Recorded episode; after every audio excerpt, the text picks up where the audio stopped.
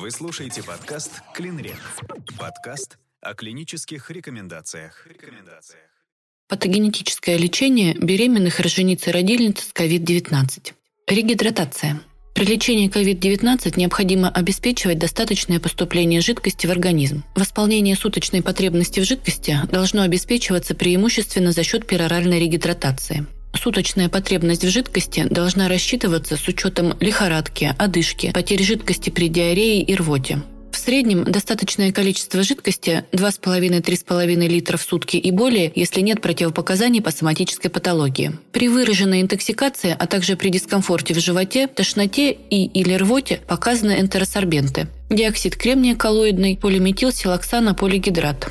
У пациентов в тяжелом состоянии при наличии показаний проводится инфузионная терапия. Следует с осторожностью подходить к инфузионной терапии, поскольку избыточные трансфузии жидкости могут ухудшить насыщение крови кислородом, особенно в условиях ограниченных возможностей искусственной вентиляции легких, а также спровоцировать или усугубить проявление острого респираторного дистресс-синдрома. Объем инфузионной терапии должен составлять 10-15 мл на килограмм в сутки. При проведении инфузионной терапии важное значение имеет скорость введения жидкости. Чем меньше скорость введения жидкости, тем безопаснее для пациента. В условиях проведения инфузионной терапии врач оценивает суточный диурез, динамику артериального давления, изменение аускультативной картины в легких, гематокрита – при снижении объема диуреза, повышении артериального давления, увеличении количества хрипов в легких, снижении гематокрита, объем парентерально вводимой жидкости должен быть уменьшен. Для снижения объема инфузионной терапии, поддержания нутритивного статуса пациента при необходимости нужно проводить методом перорального или зондового питания с использованием стандартных и полуэлементарных смесей для энтерального питания. Питание должно быть частым и дробным для исключения переполнения желудка и уменьшения экскурсии легких ингибитора рецепторов интерлейкина-6. Тацилизумаб является препаратом группы антагонистов рецептора интерлейкина-6, который обладает противовоспалительным действием и препятствует развитию воспалительного ответа у пациентов с COVID-19. Исследования показали, что тацилизумаб безопасен и эффективен в снижении смертности среди пациентов с критическим состоянием. Вопрос возможности и наличия показаний к применению в критической ситуации у беременных ингибитора рецепторов интерлейкина-6 обсуждается, поскольку в литературе имеются единичные сведения о применении этих препаратов. По мнению некоторых авторов, тоцилизумаб можно рассматривать для лечения COVID-19 у беременных, поскольку до сих пор не наблюдалось увеличения частоты пороков развития. Однако необходимо соблюдать осторожность, поскольку данные о безопасности его использования во время беременности ограничены, и нельзя исключить потенциальный риск эмбриотоксичности. На данный момент считается, что применение этой группы препаратов у беременных пока возможно только в рамках клинических исследований. Из-за ограниченного числа обсервационных исследований с выраженной несопоставимостью групп, его эффективность нуждается в дальнейшем изучении с помощью проведения рандомизированных контролируемых исследований. Однако при тяжелом или крайне тяжелом течении заболевания тоцилизумаб может быть использован как препарат off-label, то есть может быть назначен по жизненным показаниям по решению врачебной комиссии, что фиксируется в медицинских документах пациента. Рекомендуется назначение антагонистов рецепторов интерлейкина-6, тоцилизумаба, сарилумаба, левиламаба, блокаторов интерлейкина-1, канакинумаба, анакинры. Рекомендуется назначение антагонистов рецепторов интерлейкина-6, тоцилизумаба, сарилумаба, левилимаба, блокаторов интерлейкина-1, канакинумаба, анакинры или блокатора интерлейкина-6, алакизумаба внутривенно при наличии патологических изменений в легких, соответствующих КТ-1-4 или пневмонии по данным рентгенологического обследования обследования средней или тяжелой степени в сочетании с двумя и более ниже указанными признаками. Сатурация равная или менее 93. Одышка в покое или прогрессирующая одышка в течение первых 2-3 дней. Температура тела более 38 градусов в течение 2-3 дней или возобновление лихорадки на 5-10 день болезни после светлого промежутка. Уровень ЦРБ равный или более 9 норм или рост уровня ЦРБ в 3 раза на 3-5 дни заболевания. Число лейкоцитов менее 3 на 10 девятой в литре.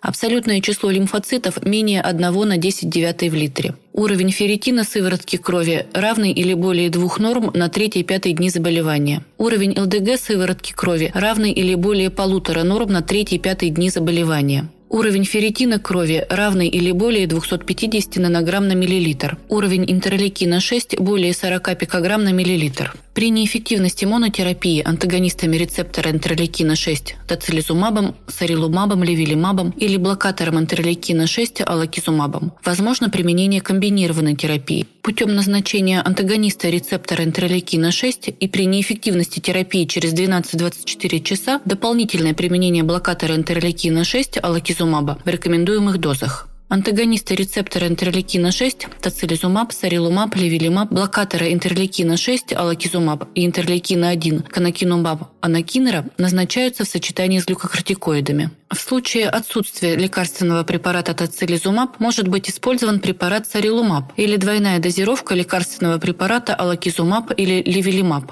Антагонисты интерлейкина-6 и интерлейкина-1 противопоказаны или и нежелательны в период беременности и грудного вскармливания, поэтому их назначение возможно только по жизненным показаниям при оценке потенциальной пользы и риска для матери и плода по решению врачебной комиссии с фиксацией в истории болезни. Тоцилизумаб назначается в дозе 4,8 мг на килограмм внутривенно в сочетании с глюкокортикостероидами. Повторное введение тоцилизумаба возможно при сохранении фибрильной лихорадки более 12 часов после первой инфузии. Противопоказания для назначения генно-инженерных биологических препаратов. Сепсис, вызванный патогенами, отличными от COVID-19. Гиперчувствительность к любому компоненту препарата. Вирусный гепатит Б. Сопутствующие заболевания, связанные, согласно клиническому решению, с неблагоприятным прогнозом. Нейтропения менее 0,5 на 10 девятой в литре. Иммуносупрессивная терапия при трансплантации органов. Повышение активности АСТ или АЛТ более чем в 5 раз от нормы. Тромбоцитопения менее 50 на 10 девятой в литре. При беременности применение генно-инженерных биологических препаратов нежелательно. На фоне терапии блокаторами интерлейкина-6 следует помнить о возникновении серьезных нежелательных явлений. Инфекционные заболевания, бактериальная пневмония, флегмона, инфекции, вызванные герпес-зостер, повышение активности печеночных трансаминаз, сыпь, зуд, крапивница, повышение артериального давления, лейкопения, нейтропения, тромбоцитопения, повышение показателей липидного обмена, общего холестерина, триглицеридов, липопротеинов высокой и низкой плотности.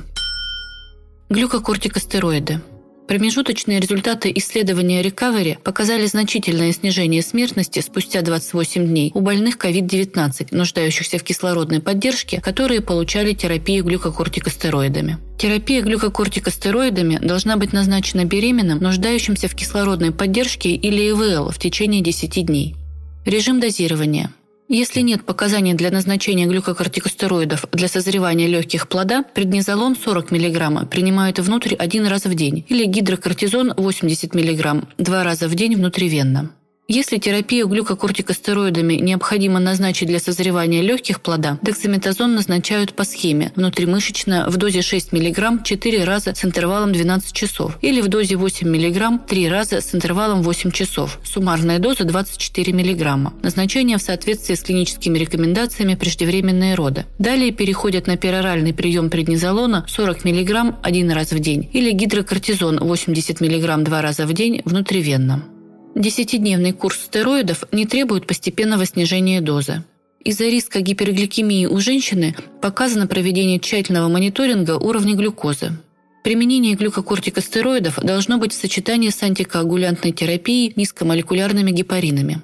Дексаметазон значительно проникает через плацентарный барьер по сравнению с другими глюкокортикостероидами, поэтому его длительное применение может привести к неблагоприятному воздействию на плод. Напротив, другие глюкокортикостероиды, такие как метилпреднизолон и гидрокортизон, имеют меньшее стероидное влияние на плод, поэтому могут быть назначены в качестве альтернативного лечения для матери. Возможно использование дексаметазона в дозировке 6 мг в сутки в течение 10 дней в послеродовом периоде.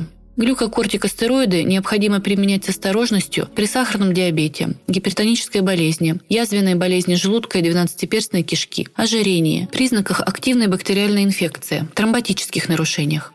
Основными критериями эффективности противовоспалительной терапии является динамика клинического ответа, снижение уровня лихорадки, улучшение самочувствия, появление аппетита, уменьшение одышки, повышение сатурации – Пациенты с тяжелым течением COVID-19 имеют высокий риск развития тромбозов и венозной тромбоэмболии, поэтому все они должны получать фармакологическую тромбопрофилактику с учетом противопоказаний. Достаточная гидратация, адекватный питьевой режим и двигательная активность играют ключевую роль в тромбопрофилактике у беременных с COVID-19 как при домашней самоизоляции, так и при госпитализации. Поскольку гипоксия играет решающую роль в сохранении нарушений гемостаза, необходимо поддерживать сатурацию на уровне 95% и выше. Назначение низкомолекулярных гепаринов требуется всем беременным, потребовавшим госпитализации, среднетяжелые и тяжелые формы, а также при легких формах заболевания в случае самоизоляции при наличии факторов риска – ожирение, возраст, артериальная гипертензия или сопутствующих заболеваний, требующих тромбопрофилактики.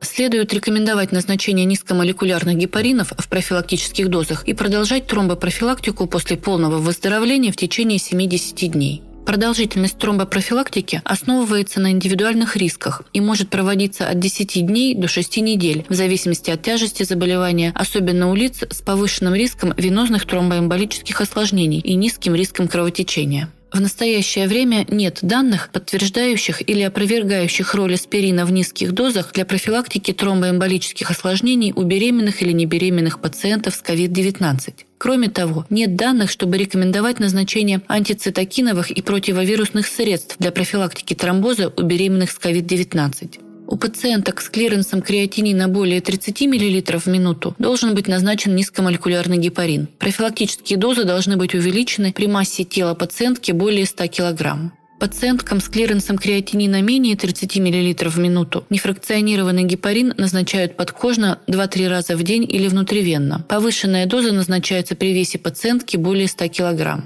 Пациенткам, которые находятся в отделениях интенсивной терапии и имеют изменения в гемостазиограмме, тяжелое воспаление, симптомы печеночной и почечной недостаточности, респираторные нарушения, показано назначение терапевтических доз нефракционированного и низкомолекулярного гепарина. Иммуноглобулины. Рандомизированных клинических исследований по изучению эффективности использования внутривенного иммуноглобулина при лечении COVID-19 у беременных рожениц и родильниц не проводилось. В научных базах PubMed и Library Clinical Trials представлено три статьи, описывающих клинические наблюдения. В первом наблюдении описан случай повторно родящей женщины со сроком беременности 28 недель, COVID-19, осложнившимся миокардитом, криогенным шоком, находящейся на искусственной вентиляции легких. Ей было проведено лечение внутривенным иммуноглобулином и высокими дозами глюкокортикостероидов с благоприятным исходом для матери и плода. Во втором случае беременной женщине со сроком беременности 26 недель, бронхиальной астмой и тяжелым течением COVID-19, находящейся на искусственной вентиляции легких, тоже было проведено лечение внутривенным иммуноглобулином с положительным исходом. В третьем случае внутривенный иммуноглобулин был назначен пациентке с доношенной беременностью и COVID-19, ассоциированным с иммунной тромбоцитопенией, также с положительным эффектом. У пациенток во время беременности, родов и послеродового периода возможно использование иммуноглобулинов человеческих для для внутривенного введения в дозе 0,5 грамм на килограмм в сутки внутривенно медленно инфузоматом со скоростью 50 мл в час в течение трех суток. Препарат назначается врачебной комиссией. Ковид-глобулин. Препарат ковид-глобулин представляет собой высокоочищенный препарат иммуноглобулина G, обладающий активностью антител к SARS-CoV-2. Регистрационное удостоверение на ковид-глобулин действует до 1 января 2022 года, и препарат зарегистрирован по процедуре регистрации препаратов, предназначенных для применения в условиях угрозы возникновения и ликвидации чрезвычайных ситуаций. Соответствии с регистрационным удостоверением лекарственному препарату ковид-глобулин, данный препарат не входит в перечень жизненно необходимых и важнейших лекарственных препаратов и противопоказан к применению во время беременности, поскольку безопасность его применения у беременных не изучалась в контролируемых клинических исследованиях. Его назначение этой категории пациентов попадает под категорию off-label и возможно только по жизненным показаниям. Процедура назначения препаратов по жизненным показаниям в Российской Федерации регламентирована приказом Минздравсоцразвития России номер 502 и приказом Минздрава России номер 1175. В соответствии с этими приказами, при оказании медицинской помощи пациентам в стационарных условиях по жизненным показаниям по решению врачебной комиссии назначаются лекарственные препараты, не включенные в перечень жизненно необходимых и важнейших лекарственных препаратов, что фиксируется в медицинских документах пациента и заверяется подписью медицинского работника и заведующего отделения. Решение врачебной комиссии фиксируется в медицинских документах пациента и журнале врачебной комиссии. Респираторная поддержка. Основным компонентом комплексной терапии при снижении сатурации менее 95% является адекватная респираторная поддержка. Показатели сатурации кислорода должны определяться у всех беременных с клиникой острого респираторного заболевания и или с пневмонией. Очень важно при проведении кислородотерапии обеспечить положение на боку – semi-prone position. У пациентов с COVID-19 формируются ателектазы в дорзальных отделах легких, в связи с чем семипрон позишн высокоэффективна и у неинтубированных пациентов, которые получают кислородотерапию или неинвазивную вентиляцию легких. Раннее применение Semi-Prone Position в сочетании с кислородотерапией или с неинвазивной вентиляцией легких помогает избежать интубации. Рекомендовано применение препарата экзогенного сурфактанта при лечении острого респираторного дистресс-синдрома, ассоциированного с COVID-19. Для лечения ОРДС у взрослых пациентов разрешено использование природного препарата сурфактант БЛ.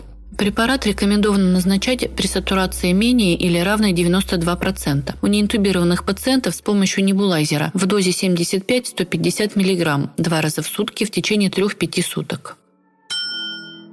Моноклональные антитела – Сатровимаб – это рекомбинантное человеческое моноклональное антитело иммуноглобулин G1 каппа, таргетированного на шип-белок SARS-CoV-2. 26 мая 2021 года сатравимаб был разрешен Управлением по санитарному надзору за качеством пищевых продуктов и медикаментов Министерства здравоохранения США для использования в чрезвычайных ситуациях при лечении лабораторно подтвержденной новой коронавирусной инфекции COVID-19 легкой и средней тяжестью у взрослых и детей старше 12 лет с массой тела не менее 40 кг, которым не требуется дополнительная кислородная терапия и которые подвержены высокому риску развития тяжелой формы COVID-19 и или госпитализации медикации. Использование препарата во время беременности.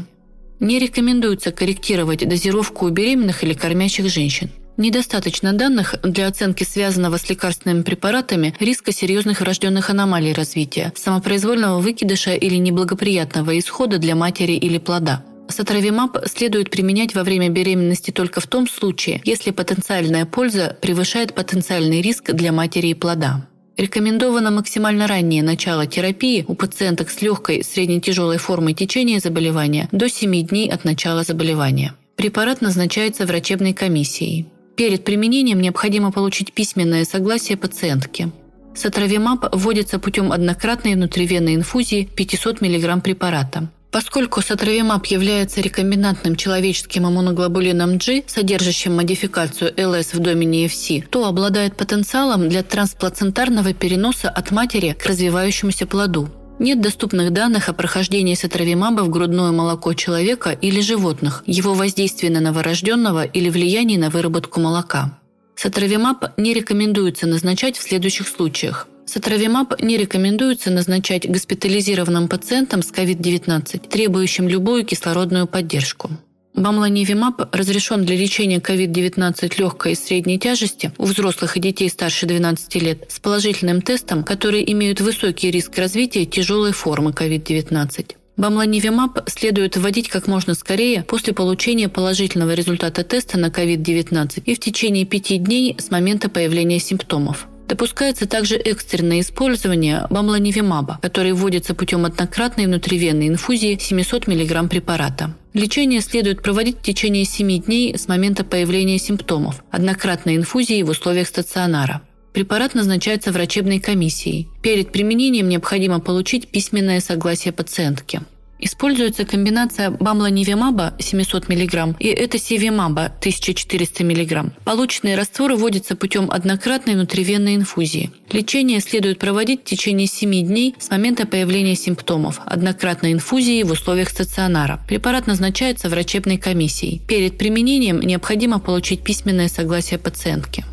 Риджинков – это комбинация казиревимаба и имдевимаба, разрешен для лечения легкой и средней тяжести инфекции COVID-19 у взрослых и детей старше 12 лет с положительным тестом на COVID-19, которые имеют высокий риск развития тяжелой формы. Рекомендуется рассмотреть назначение препарата для лечения беременных и кормящих женщин при наличии показаний для госпитализации и отсутствии антител против SARS-CoV-2 разрешен для использования в качестве профилактики у контактных лиц или не полностью вакцинированных и или у которых не ожидается адекватного иммунного ответа при завершении полного курса вакцинации против SARS-CoV-2, например, пациенты с иммунодефицитными состояниями, в том числе принимающие иммуносупрессивные препараты. Постоянная профилактика с помощью Реджинков не заменяет вакцинацию против COVID-19. Данных о применении сатровимаба, бамланивимаба, казиревимаба, имдесивимаба при беременности недостаточно. Их следует использовать во время беременности только если потенциальная польза превышает потенциальный риск для матери и плода. Критерии для применения препаратов у беременных рожениц-родильниц с новой коронавирусной инфекцией COVID-19. Верифицированный COVID-19. Первые 7 суток заболевания. Отсутствие респираторной поддержки.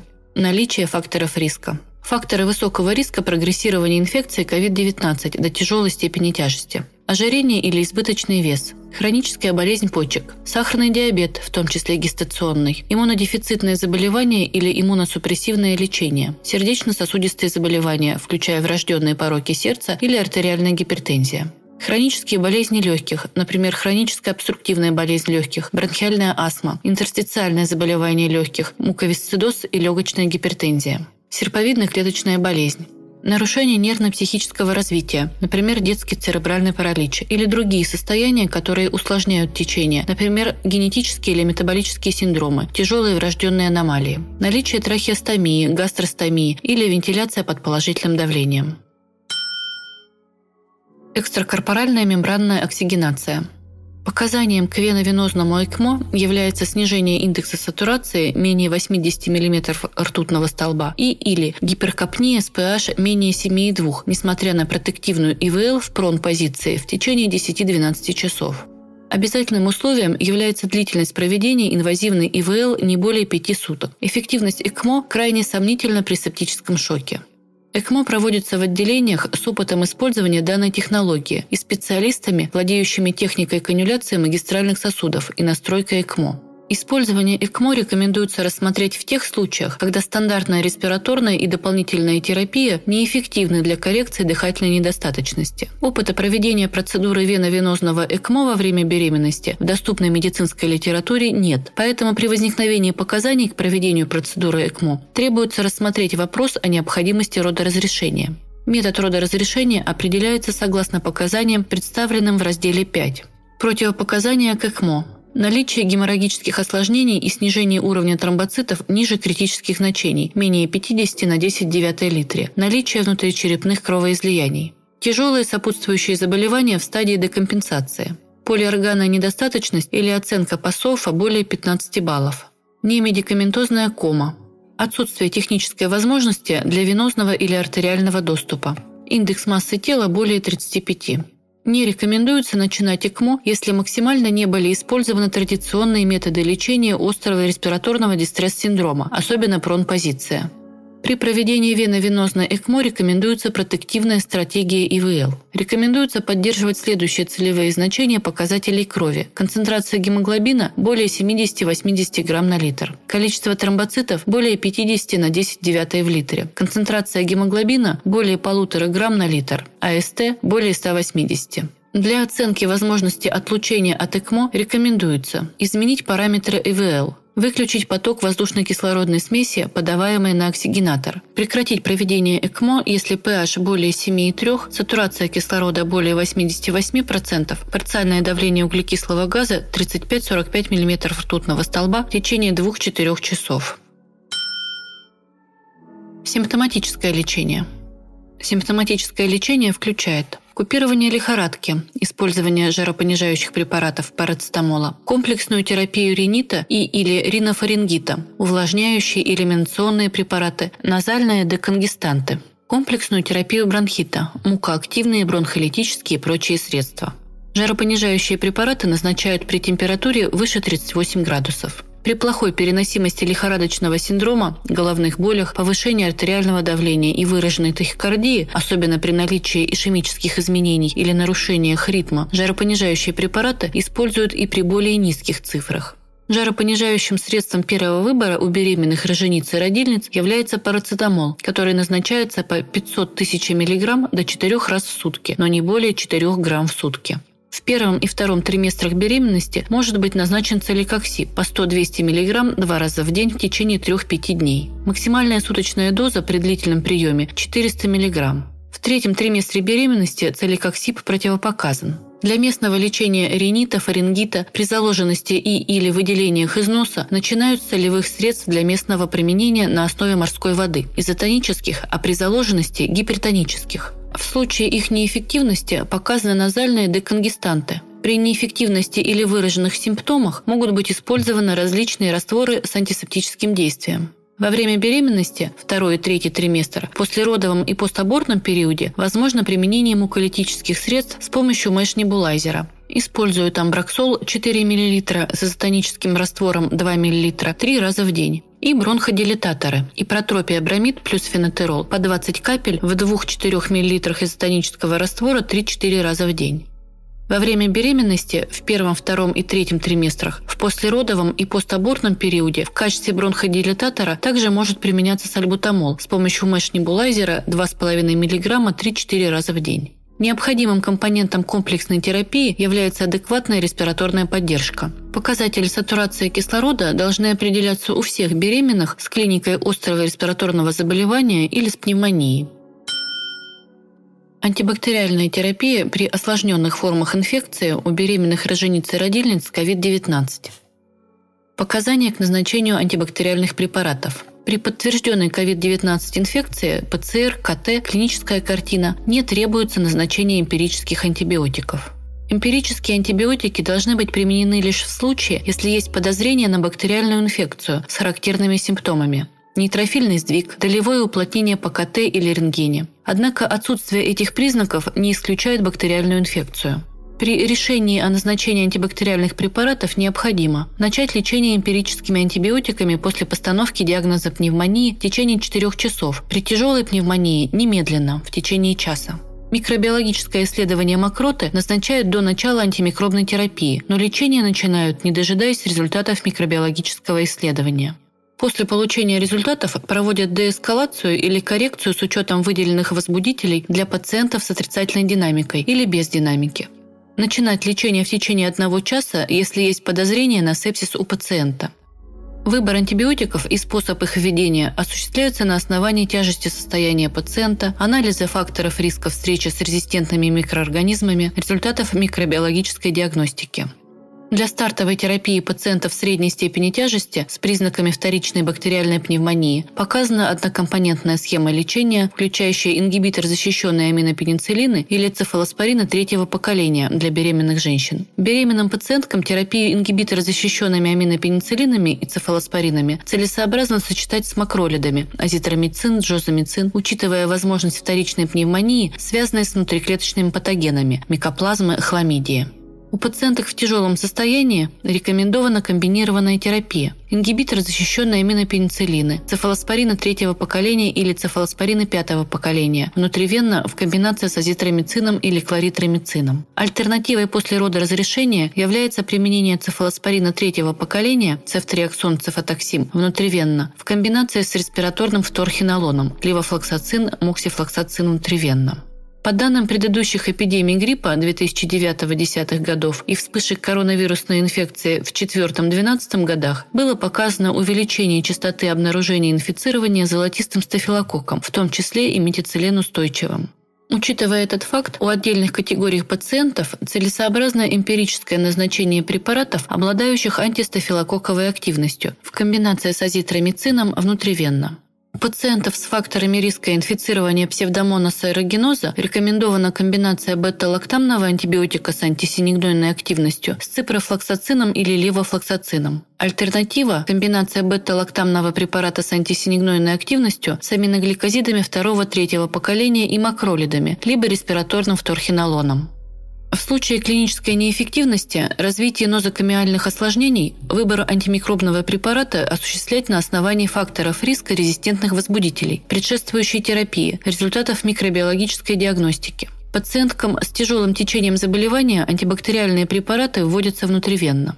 При вторичной вирусно-бактериальной пневмонии предпочтительнее использовать следующие схемы антибиотикотерапии. Цефалоспорин третьего поколения плюс макролид. Защищенный аминопенициллин плюс макролид. При нозокомиальной пневмонии обосновано назначение следующих препаратов. Цефалоспорин четвертого поколения плюс макролид, карбопинемы, ванкомицин, линизолид.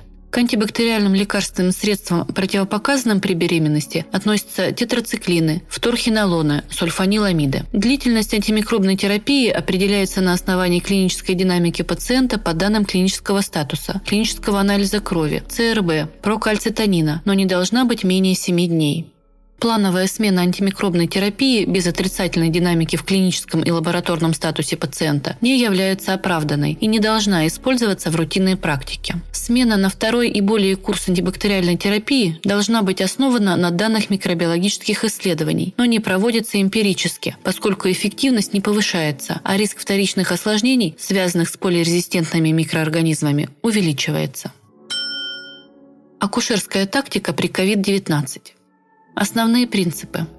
Акушерская тактика определяется несколькими аспектами. Тяжестью состояния пациентки, состоянием плода, сроком беременности – в целях определения степени тяжести пациентки, методов стабилизации ее состояния, оценки состояния плода, проведения дополнительных методов обследования, целесообразности досрочного рода разрешения и выбора метода рода разрешения необходимо проведение междисциплинарного консилиума. Рекомендуется при оценке состояния беременных и рожениц и родильниц учитывать физиологические изменения со стороны органов дыхания и газообмена, иммунного статуса и состояния системы гемостаза, правильной интерпретации диагностических исследований и построения применение лечебной и анестезиологической тактики.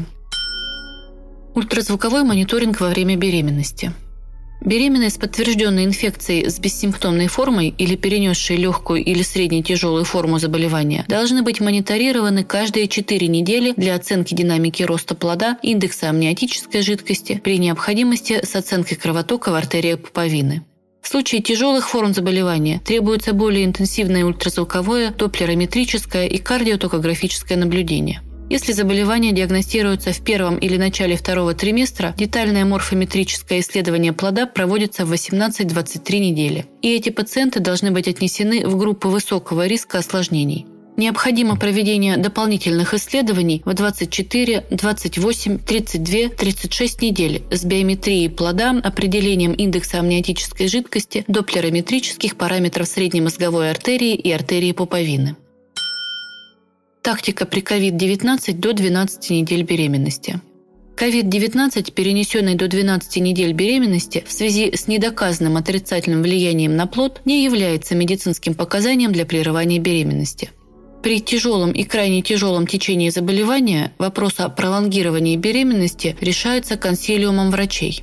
Профессиональные сообщества акушеров-гинекологов разных стран мира едины во мнении, что в условиях пандемии ведение беременности не должно прерываться. Все необходимые обследования должны быть выполнены согласно сроку беременности. Допустимо дистанционное проведение консультативного приема, в том числе с использованием ресурсов телемедицины. Необходимо поддерживать эффективную коммуникацию с беременными в условиях повышенного стресса и неопределенности. Беременным следует быть на связи со своими врачами, разговаривать со своими врачами и акушерками и обсуждать все беспокоящие вопросы о течении беременности и безопасном родоразрешении. Целесообразно проводить дистанционный опрос о состоянии беременной по чек-листу.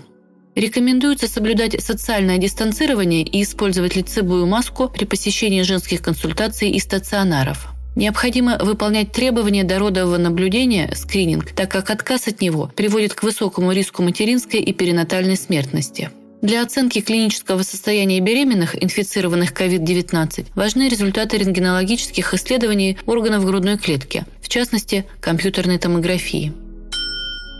Сроки и способы родоразрешения. Введение родов у пациенток с подозрением на COVID-19 или подтвержденным COVID-19. Наличие COVID-19 не является показанием для родоразрешения, за исключением случаев, требующих улучшения уровня оксигенации крови беременной. При вероятных подтвержденных случаях COVID-19 в идеале роды должны проходить в изолированном помещении с отрицательным давлением. Вагинальные роды связаны с низким риском инфицирования новорожденного. Партнерские роды должны быть запрещены при вероятных или подтвержденных случаях COVID-19 для снижения риска инфицирования. Также следует максимально уменьшить количество присутствующего медперсонала.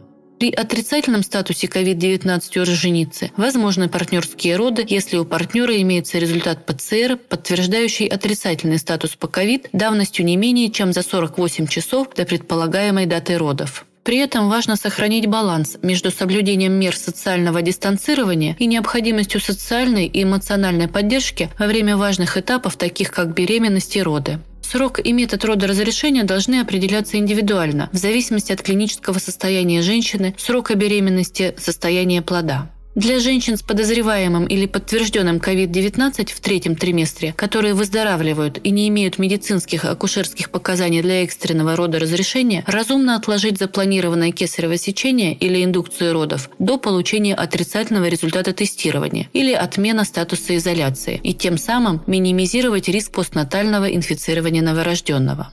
Показания к индукции родов должны определяться в индивидуальном порядке, учитывая состояние пациентки, и по возможности отложены, так как родоразрешение в разгар заболевания сопряжено с увеличением показателя материнской летальности и большим числом осложнений утяжеление основного заболевания и вызванного им осложнения, развитие и прогрессирование дыхательной недостаточности, возникновение акушерских кровотечений, интернатальной гибели плода, послеродовых гнойно-септических осложнений. При проведении индукции родов применять схему подготовки шейки матки, соответствующей протоколу быстрой индукции. В случае развития спонтанной родовой деятельности в разгар заболевания, пневмонии, роды предпочтительно вести через естественные родовые пути под непрерывным мониторным контролем состояния матери и плода. Повышенный риск дистресс-синдрома плода в родах. С целью ускорения процесса родоразрешения при дистресс-синдроме плода, слабости родовой деятельности и или ухудшении состояния женщины возможно применение вакуум-экстракции или акушерских щипцов. Родоразрешение в разгар заболевания сопряжено с увеличением показателя материнской летальности и большим числом осложнений, утяжеление основного заболевания и вызванных им осложнений, развитие и прогрессирование дыхательной недостаточности, возникновение акушерских кровотечений, послеродовые гнойно-септические осложнения. Показания к родоразрешению при тяжелом и критическом состоянии. В сроке беременности до 22 недель экстренное кесарево сечение можно не проводить, так как беременная матка в этом сроке не влияет на сердечный выброс. Учитывая, что тяжесть состояния плода при COVID-19 во время беременности при использовании современных перинатальных технологий не позволяет надеяться на благоприятный результат выхаживания детей, родившихся в сроках 22-23 недели беременности, следует исходить из того, что в сроке беременности 22-23 недели экстренное кесарево сечение проводится для сохранения жизни матери, а не плода, а в сроке более 24 недель для спасения жизни матери и плода. При невозможности устранения гипоксии на фоне ИВЛ или при прогрессировании дыхательной недостаточности, развитии альвеолярного отека легких, а также при рефрактерном септическом шоке, по жизненным показаниям в интересах матери и плода показано экстренное абдоминальное родоразрешение кесарево сечения. С проведением всех необходимых мероприятий по профилактике коагулопатического и гипотонического акушерского кровотечения, а также всех необходимых как медикаментозных, так и хирургических мероприятий, включая методы деваскуляризации реваскуляризация матки. Тактика в отношении беременных с нарастающими признаками дыхательной недостаточности индивидуальна и определяется консилиумом врачей. Решение о пролонгировании беременности или экстренном родоразрешении зависит от срока беременности, тяжести состояния пациентки, режима респираторной поддержки, данных лабораторных и инструментальных методов исследования. Показания к родоразрешению при тяжелых формах COVID-19 при сроке беременности до 22 недель. Медицинские показания для прерывания беременности отсутствуют, за исключением неотложных акушерских состояний, кровотечения, разрыв матки. Показания к родоразрешению при тяжелых формах COVID-19 при сроке беременности 22 недели и более. Акушерские показания для экстренного родоразрешения. Невозможность устранения гипоксического состояния матери на фоне проведения ИВЛ. Рефрактерный септический шок. Остановка сердечной деятельности у матери, мортальное кесарево сечение, некупируемый альвеолярный отек легкого. Дополнительными показаниями к родоразрешению при тяжелых формах COVID-19 являются сроки беременности с 28 по 33 неделю и 6 дней, показания для проведения процедуры ЭКМО, в сроке беременности с 34 по 36 неделю и 6 дней. Состояние беременной, требующее интубации трахеи и перевода пациентки на ИВЛ, В сроке беременности более 37 недель состояние беременной, требующее перевода на неинвазивную искусственную вентиляцию легких при отсутствии условий для рода разрешения через естественные родовые пути. Состояние беременной, требующее интубации трахеи и перевода пациентки на ИВЛ. Рекомендуется ранняя установка эпидурального катетера роженицам с COVID-19 и высоким риском оперативного рода разрешения. Хорошо функционирующий катетер может предотвратить риск конверсии в общую анестезию. Нет доказательств того, что эпидуральная или спинальная анальгезия противопоказана при наличии COVID-19. Все обычные противопоказания к нейроаксиальной анальгезии применяются и при COVID-19. Эпидуральная анальгезия родов должна быть рекомендована для рожениц с подозрением или подтвержденным COVID-19, чтобы минимизировать потребность в общей анестезии, если потребуется срочное родоразрешение. У беременных пациенток чаще, чем у небеременных, развивается тромбоцитопения. Поэтому целесообразно проверить количество тромбоцитов до выполнения эпидуральной или спинальной анальгезии и, возможно, до удаления эпидурального катетера. Медперсонал должен иметь соответствующие средства индивидуальной защиты в случае проведения аэрозоль-генерирующих манипуляций, таких как интубация. Поэтому большинство больниц в мире пытаются по возможности избегать общей анестезии при проведении кесарево сечения. В случае спонтанного развития преждевременных родов у пациентки с COVID-19 не рекомендуется использовать токолитики с целью антенатального применения кортикостероидов. Целесообразно применение сульфата магния с целью нейропротекции и снижения частоты церебрального паралича при отсутствии противопоказаний со стороны матери. Рекомендуется во время родов с подозреваемым или верифицированным COVID-19 постоянный мониторинг состояния плода и сатурации у матери. Противовирусная, антибактериальная, детоксикационная терапия, респираторная поддержка проводятся по показаниям. В случае лихорадки в родах или подозреваемого хориоамнионита следует рассматривать с особой осторожностью в отношении развития дистресс-синдрома, антенатальной гибели плода, развития кровотечения во время беременности и в послеродовом периоде, гнойно-септических осложнений в послеродовом периоде. Роды – это ситуация, которая может привести к образованию аэрозолей. При акушерской помощи в родах следует использовать лицевые фильтры, одноразовую водоотталкивающую одежду с длинными рукавами, двойные перчатки, козырьки, защитные очки, одноразовые головные уборы, обувь с утилизацией в соответствии с действующими стандартами. Анестезиологическое обеспечение операции кесарево сечения при тяжелом течении заболевания – в отсутствие признаков выраженной полиорганной недостаточности до 2 баллов по шкале СОФа возможно применение региональных методов обезболивания на фоне респираторной поддержки. При выраженной полиорганной недостаточности – тотальная внутривенная анестезия с ИВЛ. Рекомендуется использовать нейроаксиальную анестезию роженицам с COVID-19 в случае проведения операции кесарево сечения при отсутствии дыхательной недостаточности. Следует минимизировать возможность проведения общей анестезии, за исключением случаев, когда это абсолютно необходимо при стандартных показаниях. Осмотр анестезиологом-реаниматологом и согласие на анестезию необходимо провести в операционной. Возможно, потребуется пересмотреть локальные протоколы анестезиологического обеспечения кесарево сечения первой категории срочности. Надевание специального костюма является обязательным и отнимает много времени, что, несомненно, будет влиять на время излечения новорожденного при кесаревом сечении первой категории срочности, независимо от того, какой метод анестезии используется. Роженицы должны быть уведомлены об этой задержке. Рекомендуется использовать активную тактику профилактики артериальной гипотонии при кесаревом сечении у рожениц COVID-19 с применением внутривенного микроструйного введения норадреналина или фенилэфрина, мезотона. Почти 86 рожениц с COVID-19, которым была проведена эпидуральная анестезия для кесарево сечения, имели артериальную гипотонию. Всем пациенткам, независимо от срока беременности, показана профилактика кровотечения – Рекомендуется при любом способе родоразрешения у рожениц с COVID-19 использовать минимально эффективные дозы утеротоников – окситоцина, карбитоцина с профилактической и лечебной целью. Исключить простагландины из схем лечения послеродовых кровотечений, поскольку они могут провоцировать бронхоспазм и усиливать одышку. При нарастании дыхательной недостаточности на фоне тяжелой преэклампсии с COVID-19 рекомендуется отменить магнезиальную терапию. У беременных и родильниц с COVID-19 в тяжелом или крайне тяжелом состоянии не рекомендуется использовать нестероидные противовоспалительные средства. У беременных и родильниц с COVID-19 не рекомендуется использовать наркотические анальгетики для рутинного обезболивания в связи с высоким риском развития респираторной депрессии. У беременных родильниц с COVID-19 рекомендуется использовать проводниковые методы анальгезии. Рекомендуется в послеродовом послеоперационном периоде родильницам с COVID-19 назначать низкомолекулярные гепарины при отсутствии противопоказаний. Изменения в системе гемостаза во время беременности, способствующие развитию венозных тромбоэмболических осложнений, могут усиливаться на фоне воспалительной реакции при COVID-19. После пережатия пуповины новорожденного сразу следует передать врачу-неонатологу для оценки состояния ребенка. В отсутствие врача-неонатолога оценка состояния ребенка и оказание при необходимости неотложной помощи проводится в соответствии с правилами, изложенными в разделе 8. Абортивный материал и плацента ковид-инфицированных женщин должны рассматриваться как потенциально инфицированные ткани и должны быть утилизированы соответствующим образом. По возможности необходимо провести анализ данного биоматериала на SARS-CoV-2 методом ПЦР в реальном времени.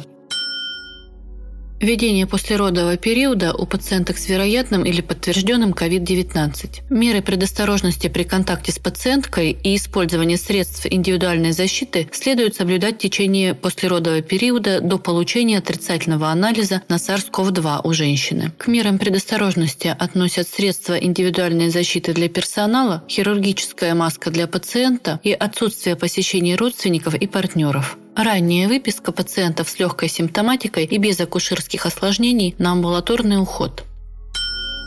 Критерии выписки из стационара беременных и родильниц. Стойкое улучшение клинической картины. Уровень насыщения крови кислородом на воздухе равный или более 95%. Температура тела менее 37,5. Уровень ЦРБ менее 10 мг на литр. Уровень лимфоцитов крови больше 1,2 на 10 девятое в литре. Отсутствие акушерских осложнений. Однократный отрицательный результат назофарингеального мазка методом ПЦР в режиме реального времени на наличие возбудителя COVID-19. При выписке или переводе пациента в случае отсутствия отрицательного результата лабораторных исследований биологического материала на наличие новой коронавирусной инфекции COVID-19, его транспортировка осуществляется специально выделенным или санитарным транспортом при условии использования пациентом, водителем и сопровождающим лицом средств индивидуальной защиты. Информация о выписке пациента из медицинской организации, оказывающей медицинскую помощь в стационарных условиях, передается в медицинскую организацию, которой пациенту будет оказываться помощь и реабилитация в амбулаторных условиях, а также в женскую консультацию. При оказании пациенту медицинской помощи ему должно быть обеспечено дистанционное наблюдение врачами стационара кратковременного пребывания, акушерского дистанционного консультативного центра. Требуется оформление согласия на наблюдение и лечение врачом акушерского дистанционного консультативного центра, передачу полученной информации о состоянии пациентки. Беременная женщина или родительница наблюдается в акушерском дистанционном консультативном центре с аудиоконтролем не менее одного раза в сутки. По результатам аудиоконтроля специалистами акушерского дистанционного консультативного центра может быть принято решение о необходимости госпитализации. Повторные осмотры беременной или родильницы проводятся каждые три дня выездной бригадой стационара кратковременного пребывания или акушерского дистанционного консультативного центра по месту фактического пребывания или в СКП. После получения отрицательного теста на COVID-19 беременная женщина передается под наблюдение врача женской консультации. При наличии медицинских показаний время наблюдения может быть пролонгировано более чем на 14 дней врачами СКП или АДКЦ. Пациенту должно быть обеспечено проведение повторного лабораторного исследования методом ПЦР на COVID-19 на третьи и десятые сутки. В случае получения положительного результата следующее лабораторное исследование проводится не ранее, чем через три календарных дня. Введение послеродового периода после выписки из стационара – Большинство консультативных приемов в послеродовом периоде могут быть проведены дистанционно, если у пациентки нет особых жалоб, требующих очного осмотра. Определенные жалобы со стороны молочных желез или послеоперационного рубца могут быть оценены по видео или фотографиям. Сокращение количества приемов также может быть полезным в случае потенциальной нехватки медицинских работников, поскольку значительная часть сотрудников может быть изолирована из-за контакта с пациентами с COVID-19. Вы слушаете подкаст «Клинрек». Подкаст о клинических рекомендациях.